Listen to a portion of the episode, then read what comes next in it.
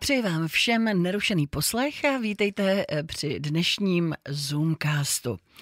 Eh, musím říct, že dnešní témata, která vybral můj kolega Mirek Honsu, redaktor Prima Zoom, kterého tu jen tak mimochodem také vítám. Mirku, ahoj. Děkuji a přeji krásný den. Jsou ale noblesní. Například Vyřešíme spor, který rozděluje nejednu domácnost, ale má ku podivu jednoznačné řešení a týká se, já to můžu prozradit, ať si rozhodně počkáte na ten konec, je umístění toaletního papíru.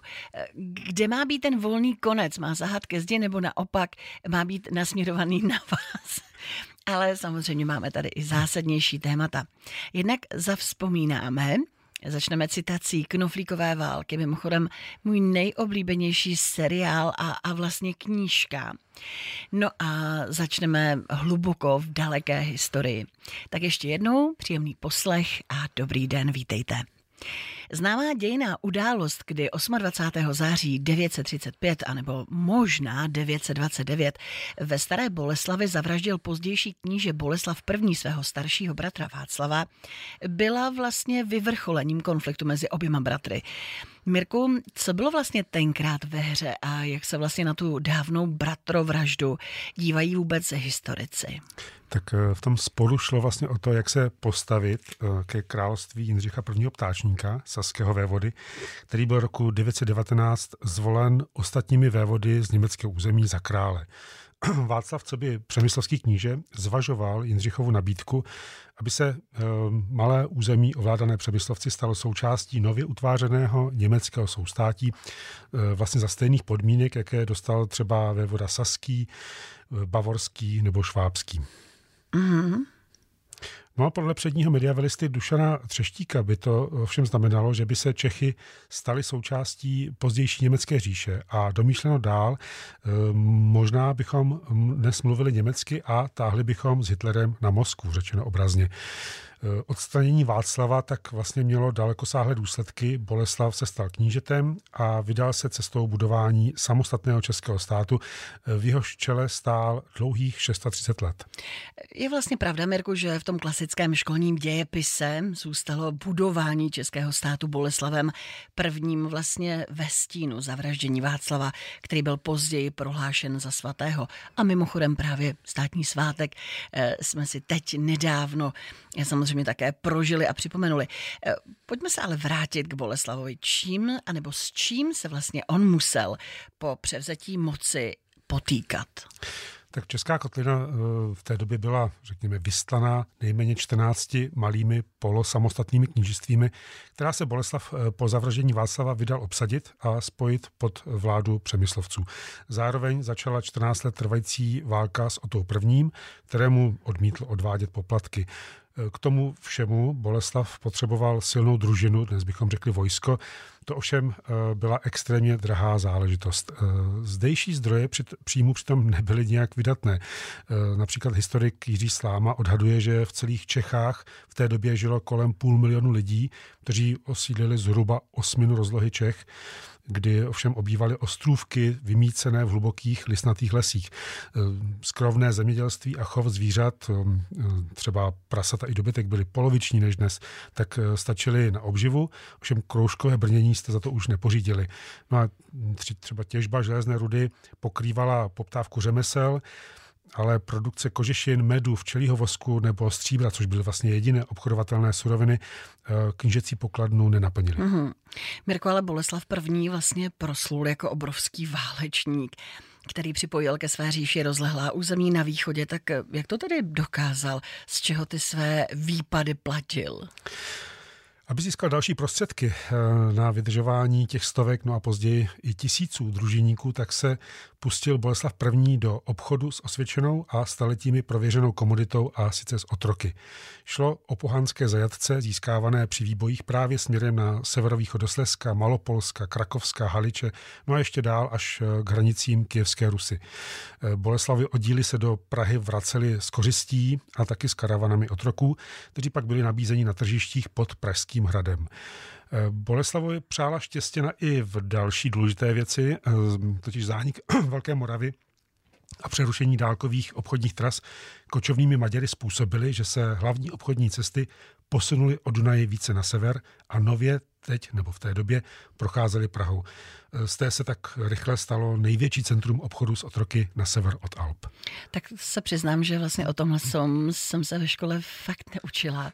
Jak vlastně ten obchod Mirku probíhal a kam ti otroci putovali? Tak za obchodem se do Prahy eh, stahovali především arabští obchodníci z kordobského chalífátu v dnešním Španělsku a taky z Fátimovské severní Afriky. Usazovali se taky eh, v Praze i židovští obchodníci zvaní Radanité. Otroci společně s dalším zbožím z Prahy putovali hlavně východním směrem do Karpatské kotliny a dál do Byzance, případně po hedvábné stezce do Číny. Když kolem roku 965 pak eh, navštívil Prahu Ibrahim ibn Jakub, židovský obchodník a vyslanec kodobského chalífy Abdarrahmána, tak psal už o tomto městě v superlativech.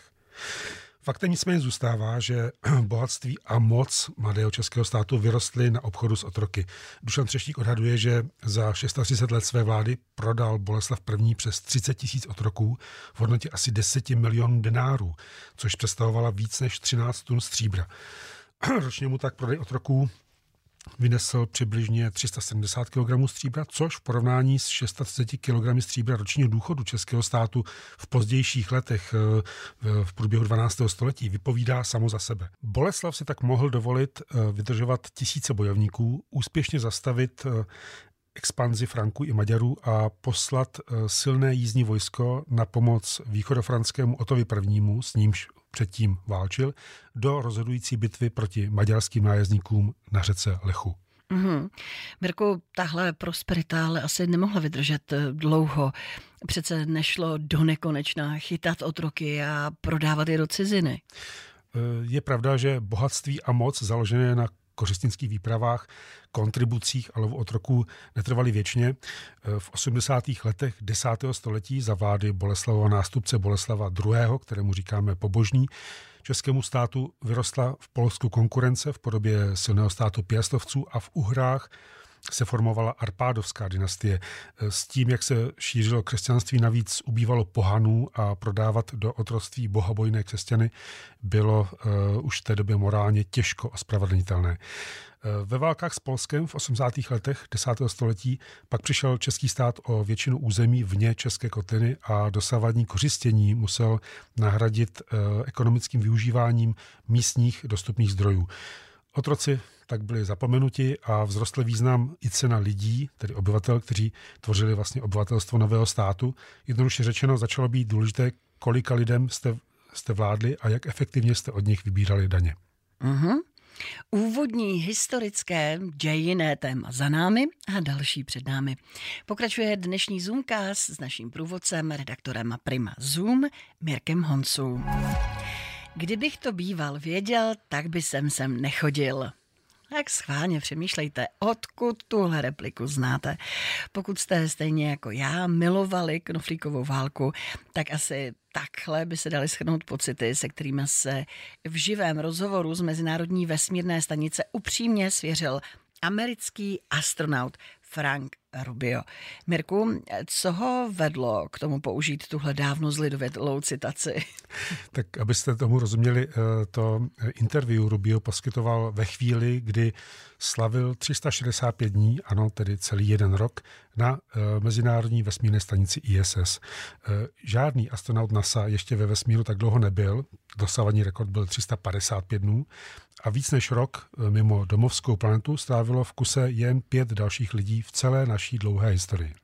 Já chápu, že je to hodně, ale vlastně i tak se zdá, že zase rok ve vesmíru přece není tak nepřekonatelná doba, tak eh, v čem je ten problém? Eh, vtip je v tom, že Rubio, který se nakonec vrátil na Zemi 27. září, eh, po té, co strávil 371 dnů ve vesmíru, tak se stal rekordmanem NASA a nebyl pos, posledních šest měsíců ve vesmíru rozhodně úplně dobrovolně.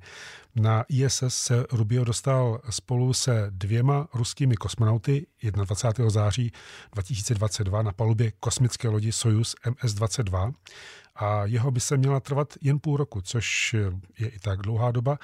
Eh, pro něj určitě, protože doma nechal manželku a čtyři děti. Jenže už 15. prosince téhož roku, tedy roku 2022, bylo jasné, že se Rubiův pobyt ve vesmíru podstatně prodlouží. Eh, loď, eh, která ho měla koncem března následujícího roku dopravit zpět na Zemi, totiž měla problémy. Z chladícího systému eh, Sojuzu unikala, unikalo chladivo a loď se proto musela na Zem vrátit prázdná. Mm-hmm. Dobře, rozumím tomu, že závoda vlastně změnila plány, ale ze Země přece mohla přiletět další loď a astronauta odvést, nebo se mýlím? Není to tak jednoduché?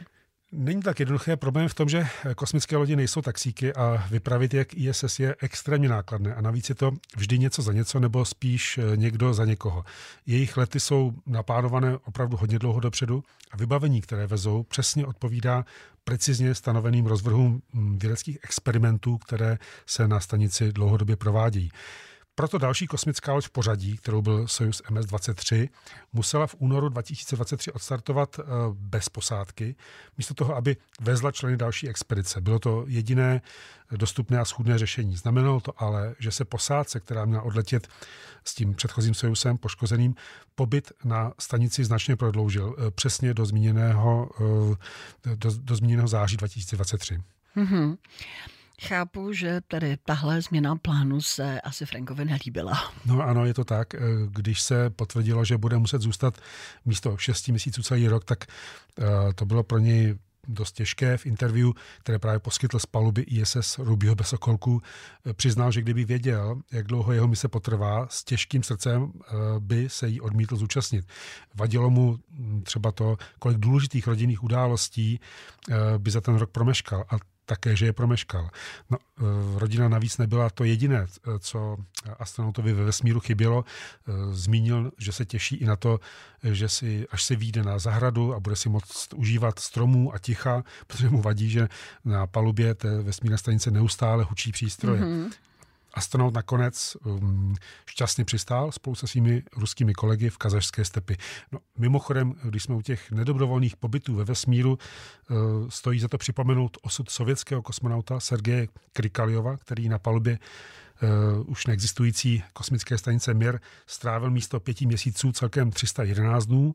V době jeho letu uh, se v roce 1991 rozpadl Sovětský svaz a nástupnické státy se na Zemi museli nejdřív dohodnout, co bude s kosmickým programem a kdo vlastně Krikaljovův návrat uh, zpět na Zemi zaplatí. Děkuji za tohle téma. Jak se říká, kdo si počká, ten se dočká. E, opravdu spor, který rozděluje nejednu domácnost, teď společně s Mirkem Honsu, redaktorem Prima Zoom, v dnešním Zoomcastu vyřešíme. Přemýšleli jste někdy nad tím, jak máte doma pověšený toaletní papír? Tak dáváte ho tak, abyste pro volný konec sahali ke zdi, a nebo ho naopak preferujete nasměrovaný na sebe. Já se teda přiznám, Mirku, k jedné věci. Já jsem ten druhý případ a vadí mi, když to někdo přehodí a dá to obráceně, hned to předělávám. Chápu. Tak ale samozřejmě možná, že e, některým je umístění toaletního papíru víceméně jedno. Ale někteří mají v tomhle ohledu jednoznačné preference a jsou ochotní se na tohle téma vyloženě přijít. No ale prý tenhle spor má ku podivu jednoznačné řešení. Mirku, jaké tedy? Ano, pátral jsem a zjistil jsem, eh, že na Wikipedii dokonce existuje celá stránka. Ne, ne, na Wikipedii. Je to tak která, pozor, shrnuje nejrůznější argumenty pro tyto dva způsoby, od hygienických důvodů přes estetické hledisko až po praktické využití. No a od věkého sporu se dokonce chopily nejrůznější sociologické studie. Celou dobu přitom existuje jenom jedno jediné správné řešení. Tak tady doufám, protože bych se nechtěla dočkat eh, podobně nejednoznačné odpovědi, jako třeba v případě otázky, jestli dřív byla slepice nebo vejce, že teď se tedy něco dozvíme. Také doufám a nabízím toto řešení. Řešení totiž existuje a nabízí ho dokument přiložený k patentu na perforovaný toaletní papír, to je to, o čem mluvíme. To je takový toaletní papír, který je už z výroby vlastně rozdělený na ty malé obdélníčky, ten, který dnes běžně všichni používáme. Dokument je veřejně dostupný na Google Patents a je na něm jasně zakresleno, že papír visí tak, aby se jeho volný konec odmotával směrem ode zdi. Mm-hmm. No, takže ne. tak výborně. Miluji rychlé objasněné záhady. A mimochodem, jak starý je vlastně ten patent a jak dlouho tedy lidstvo toaletní papír vůbec odmotával? Zjistil jsi taky? Uh, perforovaný toaletní papír si jako první patentoval jistý američan jménem Seth Wheeler v roce 1871. Uh, eh, on byl majitelem společnosti sídlící v Albany v New Yorku, která perforovaný toaletní papír také jako první vlastně začala vyrábět. A o 20 let později uh, Wheelerův podnik vynález repatentoval v nové podobě malé ruličky, tu lidstvo uh, pak posledně seznalo za natolik dokonalou, že na ní až do současnosti vlastně nic nezměnilo. Tak Tolik dnešní prémiový Zoomcast, který připravil Mirek Honsu, redaktor Primazu. Já moc krát děkuji a už dneska se těším na další vydání a další zajímavá témata. Mějte se moc hezky, naslyšenou. Loučím se s Romanou Navarovou a přeji krásný den.